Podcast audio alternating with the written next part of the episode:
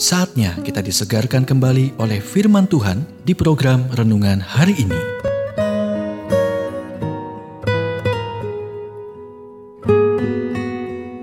Renungan hari ini berjudul Mengampuni Orang Lain, bagian pertama.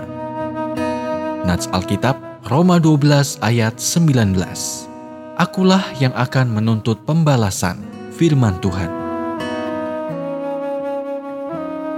Lama setelah Anda berpikir Anda telah memaafkan seseorang, Anda masih bisa memendam atau menyimpan kekesalan Beberapa indikator bahwa Anda masih memiliki pekerjaan yang harus diselesaikan adalah Anda terus memikirkan orang yang menyakiti Anda dan menjadi kesal.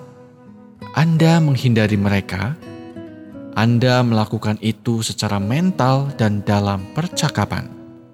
Anda mengambil setiap kesempatan untuk mengingatkan mereka tentang apa yang pernah mereka lakukan Apakah Anda tahu apa yang Anda lakukan? Membenarkan sikap tak kenal ampun. Ada dua hal yang tidak akan Tuhan bagikan. Yang pertama, pujian yang pantas untuknya. Aku tidak akan memberikan kemuliaanku kepada yang lain.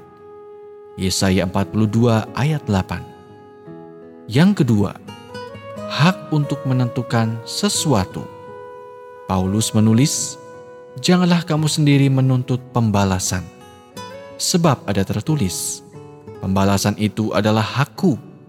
Akulah yang akan menuntut pembalasan." Firman Tuhan.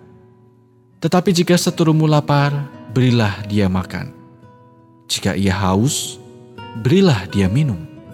Dengan berbuat demikian, kamu menumpukan bara api di atas kepalanya. Janganlah kamu kalah terhadap kejahatan, tetapi kalahkanlah kejahatan dengan kebaikan. Roma 12 ayat 19 sampai 21. Jadi, maafkanlah. Serahkan situasinya kepada Tuhan dan percayalah kepadanya untuk menyelesaikannya. Ketika orang menghina Kristus, dia tidak menghina mereka sebagai balasannya. Dia membiarkan Tuhan yang menghakimi dengan benar menjaganya. 1 Petrus 2 ayat 23 Kebencian mengikat Anda pada pelaku, dan Anda berakhir sebagai sandera.